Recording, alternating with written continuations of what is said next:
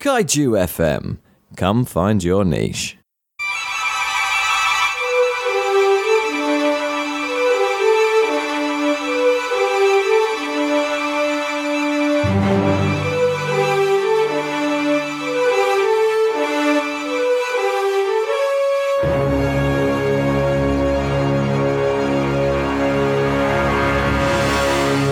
Hey, folks, and welcome to The Prestige, a podcast for film lovers by film lovers. Each episode, we pick a film, we discuss that film, we review that film, and we talk about some of the ideas and themes that film throws up. And as always, we end the show with what else? With end the show with recommendations, with further reading, if you will.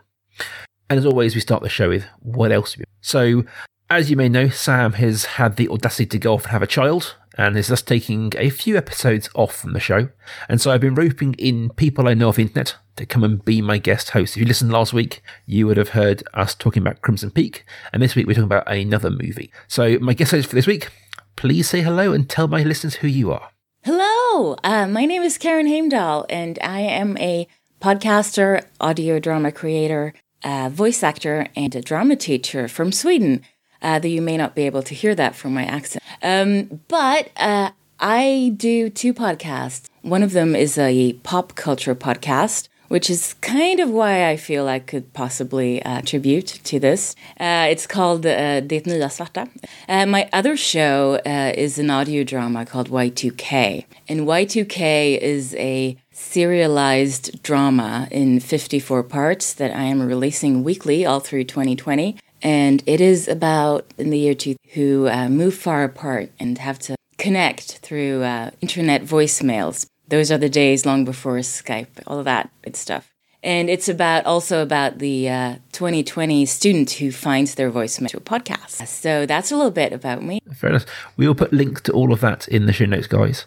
Um, as someone who was in his late teens in the year 2020, year 2000, uh, I Yeah. do enjoy the, the nostalgia for that period. It's very much my, my formative years. Yeah, yeah, mine too. yes, yes. Seven, I was I was seventeen on the Millennium Night, um, and Right. yeah, it's a huge. I mean, it's a huge forming part of my sort of my psyche and my formative years was that those kind of Millennium years. And weirdly enough, I wrote a whole essay on them at university. Really? Okay. So that would have been a few years later. right? That was years later, um, but it was the idea. It's one of the reasons why I, I felt we went through a whole period of reboots, remakes, and that kind of thing. Is the idea that as a society we were, we were looking back inherently because of millennium, we were looking back over history just because we it was all about history, and that's what Yeah. for, that's what brought about all these reboots, restarts, reimaginings of different um, films because as a culture we were looking backwards. Yeah. So Yeah. Do you think that that is what started the the whole sort of what- we're still doing, which is all these reboots and remakes and all of that stuff? Do you think I it think started so. there? I mean, I- I'm so I'm 36 now, and I think that people my age are now the ones making the movies and commissioning the movies, and I grew up in that quite nostalgia-driven, looking back period. Um, so I can see that. I think that's a large part of why it is. I think also it's you know dwindling cinema means that they're going to bet on sure things um, over Yes. more imaginative fare. But that does lead nicely into the movie of the week, um, which we'll talk about later. It which does. Is very imaginative fare. Um, we do always start the show with other things we've been watching, other things we've been reading or Mm-hmm. enjoying in the last times.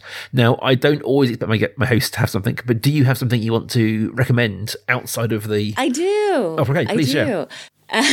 Because I always do this kind of thing uh, on my own show as well. So I, I heard that you did it, and I actually offered to do it because I, I, I, I like this sort of thing. Uh, what I'm currently watching, well, I'm always watching and reading and listening to a lot, but I just started uh, Star Trek Picard. And I'm not the biggest Trekkie, but uh, Star Trek The Next Generation was definitely my Star Trek growing up.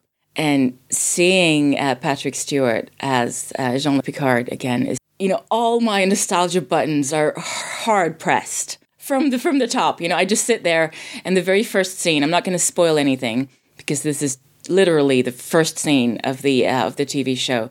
Is Patrick Stewart and Brent Spiner, who played Data, um, playing Star Trek chess, and it just hits me right in all the feels. Uh, and I've now watched uh, three episodes, and I enjoy it. I enjoy it much more than I thought I would. I feel that they've brought in some, you know, some uh, now sensibilities to this, and I'm intrigued to see where this. Uh, I no, I am a bit of a Trekkie. Um, Ah. and like you, I think I feel we are of similar ages where like Next Generation was my show. Like I, I knew the original series, my dad liked it, but Next Generation was the show that really brought me into it. And I've seen the pilot of Picard, um, and like you, it's it's right in those feels, and it, it feels. Yeah. I think I like it because it feels like it's not a cash in. Like they feel like they're Yeah. doing something with it. And you say they are bringing something more. It isn't just like a cheap rehash. Look who we've got casting this yeah. It is doing something. It is kind of bringing new stuff into the world and trying to tell new stories, and I do enjoy that a bit. Yeah, and I feel like they're actually trying to tell a new a new story within the Star Trek universe, uh, which is really cool and not really referencing. I mean, they're referencing back, but they're not referencing everything all the time. You know, they're they are seemingly trying to tell something, uh, and I find that really. So we shall see where it goes, but I'm excited about it. My recommendation is wildly different to yours. Um, I have been watching on Netflix a show called Next in Fashion, um, which, if anyone who knows me in real life, will be amazed at because I am not renowned for being the most fashionable person in the world. I, I locked into being a punk at about 18 and haven't really changed. Um, so this is out of my wheelhouse. Um, But my, my wife is heavily into sewing and dressmaking and she's, she's into that kind of thing. Oh, cool. so am I. So Tell me about this show. uh, basically it is it's Tan France from Queer Eye um, Right. Alexa Chung. It is kind of like Great British Bake Off or any kind of reality talent show, but of designers. Um, now these are all active working. It isn't like Bake Off in the way that they are all amateurs. These are all actual designers with experience and credits and years in the industry. Some of them. Oh, Um, but they are paired up and they are given challenges and they have to produce some outlandish and amazing things in the time frame and everyone gets voted off and there is that kind of competitive nature of it. Um, hmm. But for us, it's just it's seeing the clothes come together and seeing the process. Because I'm hmm. always a big fan, being a bit of tech- techie, I like seeing the nuts and bolts of how things work. Yeah. And it's nice to see how these people put together clothing, how it's planned, how it's thought through. And it does cover their thought processes on what they're doing and why they're doing it.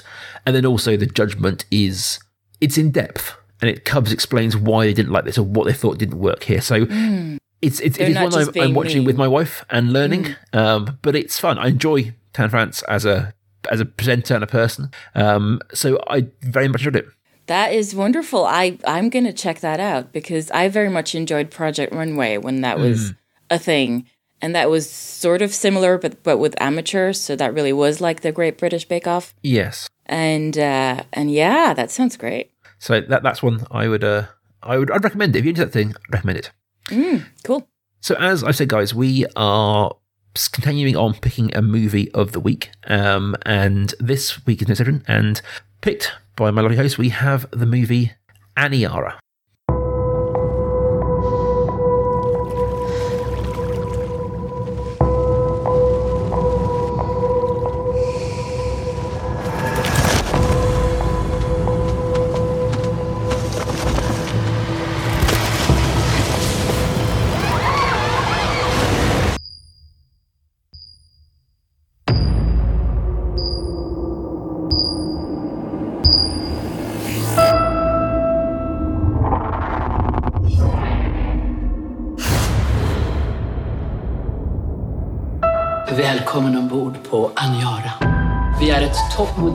Transportsätt transportskepp som kommer att ta dig hela vägen ifrån jorden till Mars på tre veckor.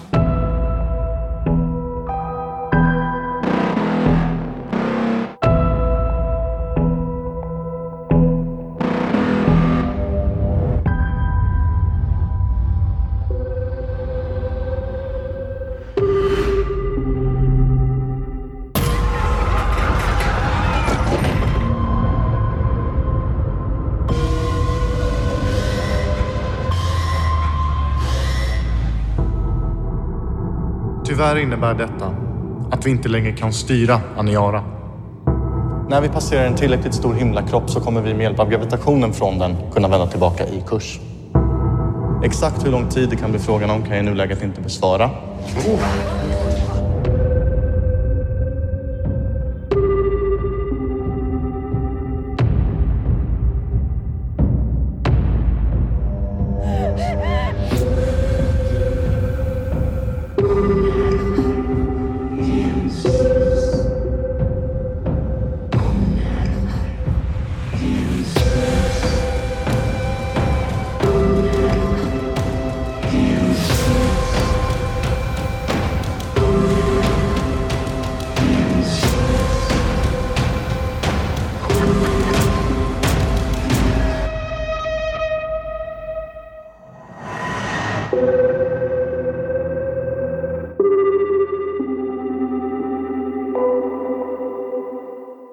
Aniara is a 2018 science fiction film um, from Sweden, and it tells the tale of a, I'd say, a space cruise ship, let me say, going from Earth to Mars after Earth becomes uninhabitable due to disasters and climate change, that is thrown off course and is sent not spiraling but drifting out into open space. And with the hope of rescue and the hope of turn the ship around, it is the tale of one person who works on that ship and their journey through this period. I'm going to say here, guys, we're going to get into spoilers about this movie pretty fast. It's hard not to. So if you haven't seen the movie and you want to go into this spoiler free, which I would heartily recommend for this film, please stop now, go and go and watch the movie and then come back. But from this point onwards, it is full open spoilers on the film. In the movie, they continue off into deep space, and it is about the slow degradation of society, of humanity, of everything over that long, long time. So it was your recommendation. It was your film you chose. What brought this to mind? Yeah, it's it's. I hadn't seen it yet, um, and of course, for me being Swedish, this is based off um, a Swedish uh, poet and author called Harry Martinson, who wrote this in 1956 as, and it's an epic poem. So it's very, very poetic. And for me, it was something that I read as a teenager and was very struck by. So I think that we probably came into this very, very differently because I knew the whole story. I'd read uh, the epic poem uh, many times. I've also actually done a podcast episode about the poem, not about the movie, but about the poem. It was one of the first ones that we did, uh, and my co-hosts uh, both very angry with me because they thought it was just so incredibly depressing. I mean, they're not wrong. They're not wrong. they really are not. So yeah. Uh, so I I knew what was going to happen, and I knew it was going to be uh, really really tough. But I was really interested to see what they would do with this material. And there was so much talk about it because it premiered, I think, at the Toronto Film Festival in the summer of 2018, and then it didn't have um, like a Swedish premiere until this time last year, so around January, February 2019. And it hasn't had like a general release that much in that many places. Um, but uh, as a sort of an interesting thing, last year when it did ha- premiere at the uh, Gothenburg Film Festival, um, I live in Gothenburg, Sweden, uh, they did a special screening where they shut in the audience into sarcophagi. So you could lie in your own individual coffin, basically, and watch the movie. Wow. I didn't get a ticket for that. Wow. I'm not that's- sure. I mean, I don't know if I'm happy about that or not, but it's a really interesting thing. right? Yeah. I, I, I always enjoy film screenings that kind of go above and beyond and bring something, even if it's something weird and out there. They Mm. make it more than just sitting in a chair. Yes. Uh, so, I mean, that was, I thought that was really interesting. And it's like- a very, it's a very, uh, yeah, sorry, we're to, So I think I think you're right. I think it's because it's one that I've wanted to watch for a while. It's been one that's sitting in my to watch pile for basically since it was available to me to watch, um, and I've just never got round to it. Um, and I think your co-hosts are right. Um, Yes. It is it is one of the bleakest films I've watched in a long time. yeah. Um, and I, I watched a lot of films and I watched a lot of obscure, weird films. and this is one where I genuinely left it feeling, I don't even know the word for, just, just not hopeless, but just like I'd been through the ringer. Like I'd, I'd, I'd lived that experience. And it is so bleak, Yes. especially the last part, the last sort of sections you have. Um, but I do think like that, that bleakness comes in the very start. At least she starts unhappy and I was trying to explain this to, to my friends. Like it's everything goes wrong. There isn't a Yeah. moment that isn't either tainted or just bad. Yeah. And it is about this slow, ponderous degradation of of humanity and of the culture. And it is it is about that long view, that long term view of humanity and what that's like. And it isn't. I mean. I'm a big fan of the movie The Martian, which I really love. Mm. And this is almost the opposite of that entire. Like, that is about the triumph of human spirit, the triumph of human ingenuity. Mm. And this isn't. This is just like, this is the course. This is it now. And nothing that anyone can do can change that. They can make it a bit better and make it a bit more enjoyable or a bit less enjoyable, but no one can change the fate. It's just, it's the fate. Yeah, and it's really because I I s- quite soon understood that they did it in sort of ten minute chapters. So every 10 minutes it changes because there are chapter headings very clearly um, marked in the film. So after 10 minutes is when the uh, the sort of collision happens and they have to dump all their fuel and they cannot do anything. And this is supposed to be well basically a space shuttle. So people are coming on board thinking it's going to be like 3 weeks or something like that and it just drags on for years. And you know or well you don't know. I knew because I'd I'd read the book Yes. but you sort of understand that okay they are not really having any hope here it is quite clearly revealed quite quickly hmm. even after that sort of after the 10 minutes when they have the collision that this is probably not they try to throw some hope in there but not Yeah, they, it is interesting that the film, in particular, very, very quickly on establishes that there is no hope. That hmm. the plan that they've been told they're going to do can't work.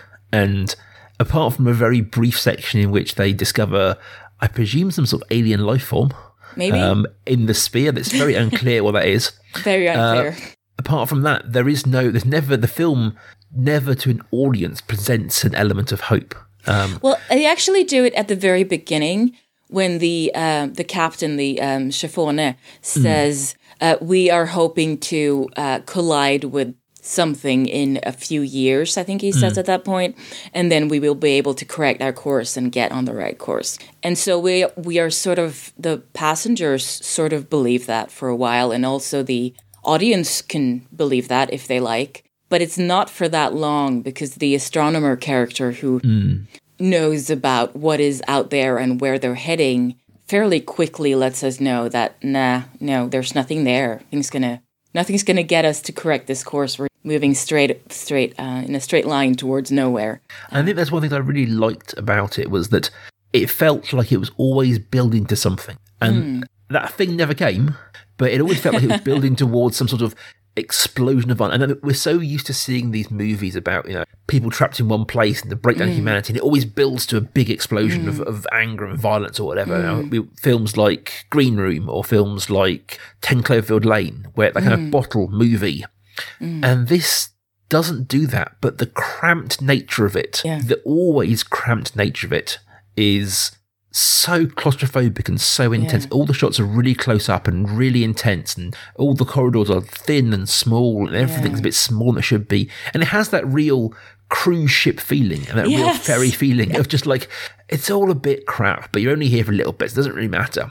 exactly exactly and that was my first sort of almost shock upon starting to watch the movie because and i i I heard about i read up on this later on they actually because they had no budget for a movie they had no budget so they shot it in um, Mall of Scandinavia, which is outside Stockholm. It's this really huge shopping mall.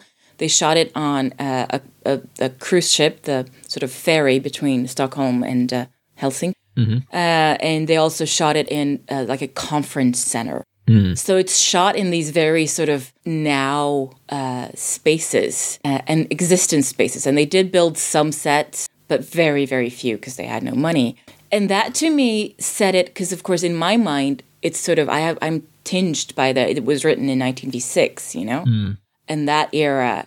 And the sort of idea that I had when I read it as a teenager was of a generic sort of, you know, silvery and white spaceship type thing. Yeah. So this was very cluttered and like a, the the Mima place was like a yoga studio and there were hmm. sh- like shops and restaurants and entertainment and very sort of cruise ship and they had a swimming pool and all, all of those things that were very cruise ship like. And that for me just set it in the now like they're um, because of the clothes and everything and the hairdos it's not set in a future it's set in like five years or something.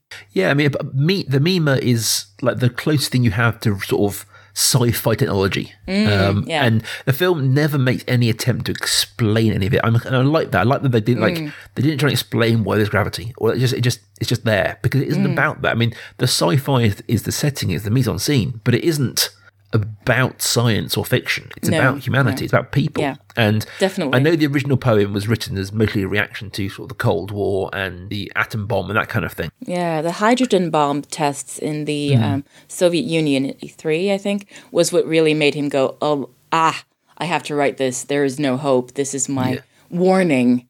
but to, to me, watching this, all I could think about was climate change. Yeah, yeah, yeah, yeah, yeah. It's the only thing I think was just like this. this it's entirely that kind of that feeling of we're on this path, we can't change it, and all we're doing is amusing ourselves till we die. Yes, exactly. And that is sort of, I mean, they did have um, some very clear sort of burn victims uh, scattered as passengers and crew.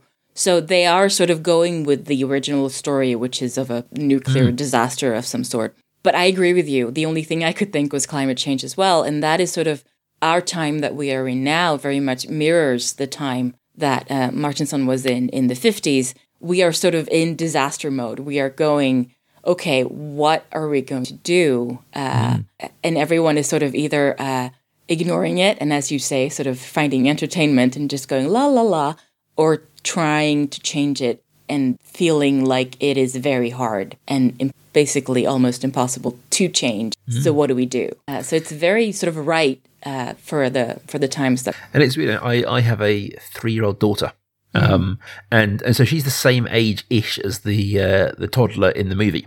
Mm, yeah, that Um, was very tough. that I, I, I, there, there's there's a scene towards the end in which the main character's partner and son die. Um, and that, that was incredibly hard for me to watch um, late, Yeah. late last night. But also, it's like there. I not that I, I don't get that, but I do look at the world and think about you know climate change and the world I'm bringing my daughter into. Yeah, yeah, And that is something that you kind of think about, and you think about, well, what am I doing? I, I've got a daughter who I want to live, you know, the rest of her life in a world that's good. And Mm-hmm. sometimes it's just, I think, well, can we change it? Is it too late to change it? Or are the vested interests that are in power, they're not interested in changing it. They're not interested. They're yeah, just yeah. interested in maintaining that, you know, In making money. and The, the, the, captains and the pilots Mm. just stay as pilots. And it's like, at a certain point, guys, like, you can't do anything. They're the pilot.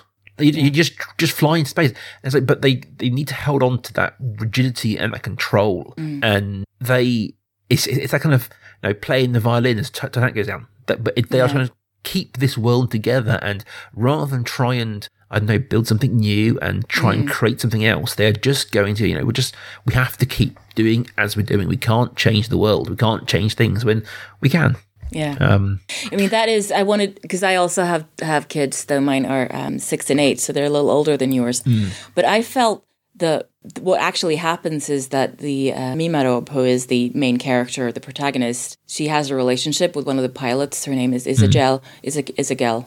And then, and Isagel has a child and it's their son, basically. And I think he's maybe two. Uh, and Isagel commits suicide and brings, kills him. And, um, and what was hardest for me, that was incredibly hard to watch. But what was actually harder for me was when she was pregnant and she was saying, What kind of world are we bringing? Am I bringing this child into? I'm bringing my child into a coffin. And I was just like, Oh dear Yeah. Lord, this is so hard. Um, because it's true. It is, uh, but I think that's for me. Although I said I left the film feeling sort of bleak and demoralised, it has incredibly stuck with me. I've thought about this film constantly since I saw it, and I think one of that comes from the fact that it doesn't ever hide from those truths. Exactly. It's very sort of uncompromising in its mm. message. It is saying we are heading for destruction. And it just keeps reiterating that message in every scene. And it's true, you know? and uh. it's it's the it's just that feeling of like the film it talks about think horrible things like suicide and mm. Death and this feeling and it doesn't shy away from any of that. It doesn't shy away from anything. And that's I think the reason why it's really not uh, really affected me so much about it. Um before we move on to talking about uh, recommendations i wanted to talk a little bit about the ending. Yeah. so you have sort of 20 i think you have like you have like five solid years of a lot of information a lot of stuff going on and you have these little snapshots of 10 years 24 years and 6 million years. Yep. um, and the 6 million years obviously everyone's dead. Everyone's been dead for many many millions of years. 20, 24 years is just kind of the last remnants clinging on to which i think was the old mima studio. Yes, it, But- it was. They were, and and the Mimarob was sitting there, and sort of it was dark, and it was just you could tell they were minutes away from dying, something like that. It was just the very last sort of breath. uh, yeah, and then 6 million years later yeah, the Aniara runs at, it arrives at a planet, verdant and green, mm. luscious planet. Yep. And a day later, I do not know what I'm taking. And that's not, that's not a bad one. This isn't a complaint about the film. I think it's an amazing strength of the film. Mm. And I'm kind of like, is that hope? Is that more bleakness in that there was a hope there if they'd just done it smarter and better or whatever? Yeah. You know, if five million years of living on a duration ship would have got them to a planet, should they have done that? Or is it a case of that often that thing of the idea that, you know, we're saying that the world's dying, well, it's not, we're dying. And the world will continue to be.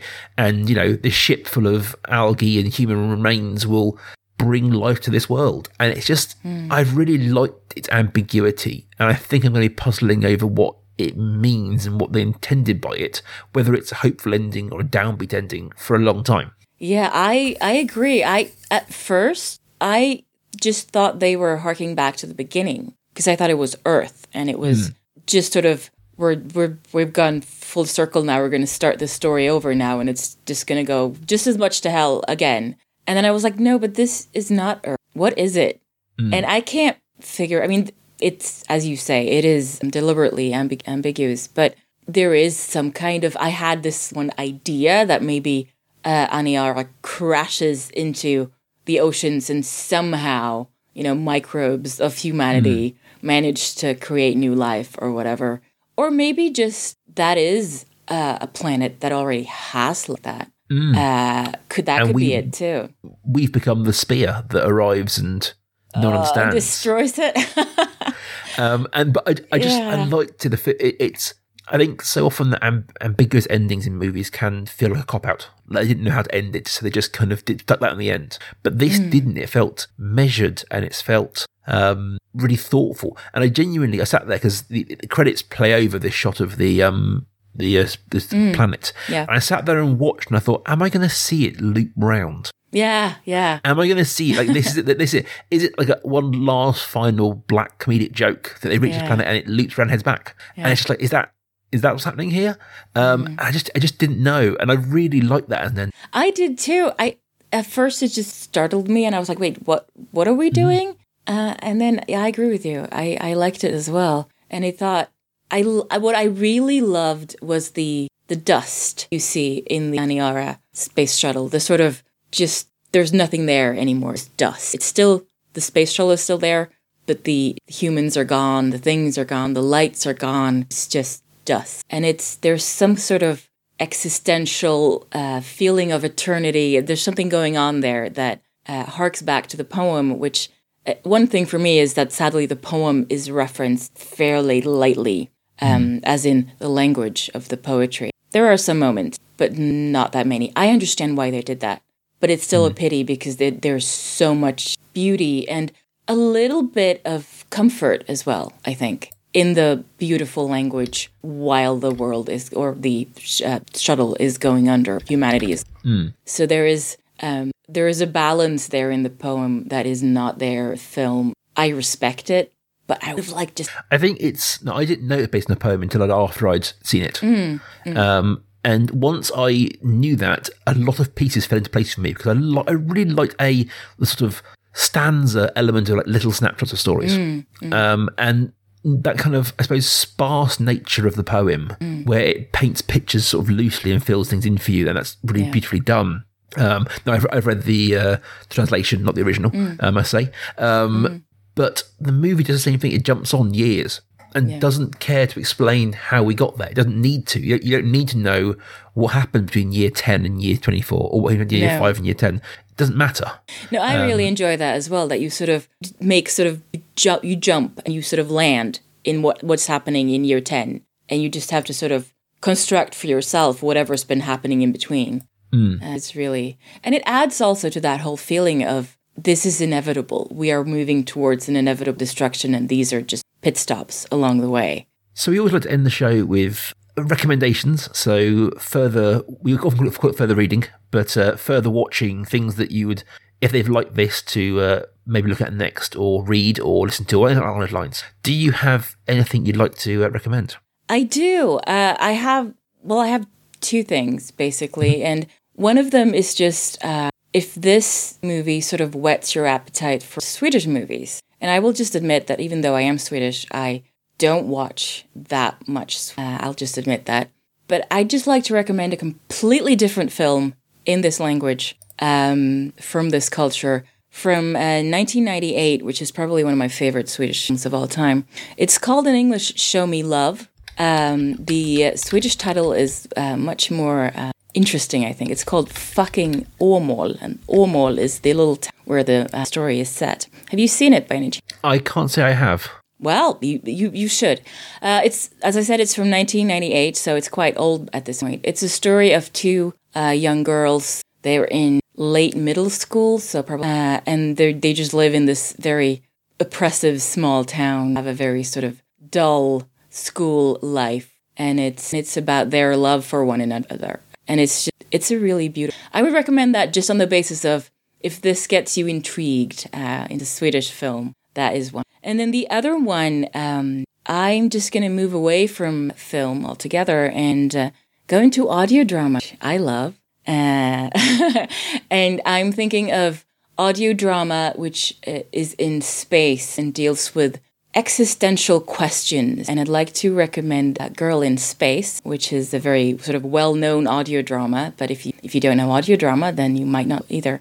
In audio drama, you can, if you don't know, you can find it in your normal podcatcher, wherever you find this show. You can find loads and loads of audio drama.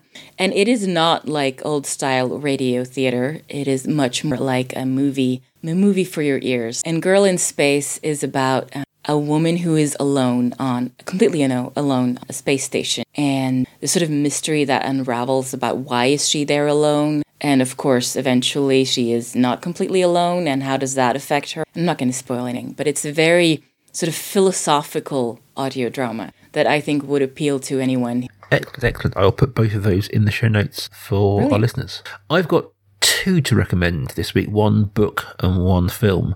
So, first up, the book is a book from 2015, I think it is, uh, by Neal Stephenson called Seveneves, which is another science fiction story, um, also told out on a long timeline, not as long, admittedly, as this film, but uh, certainly a long timeline.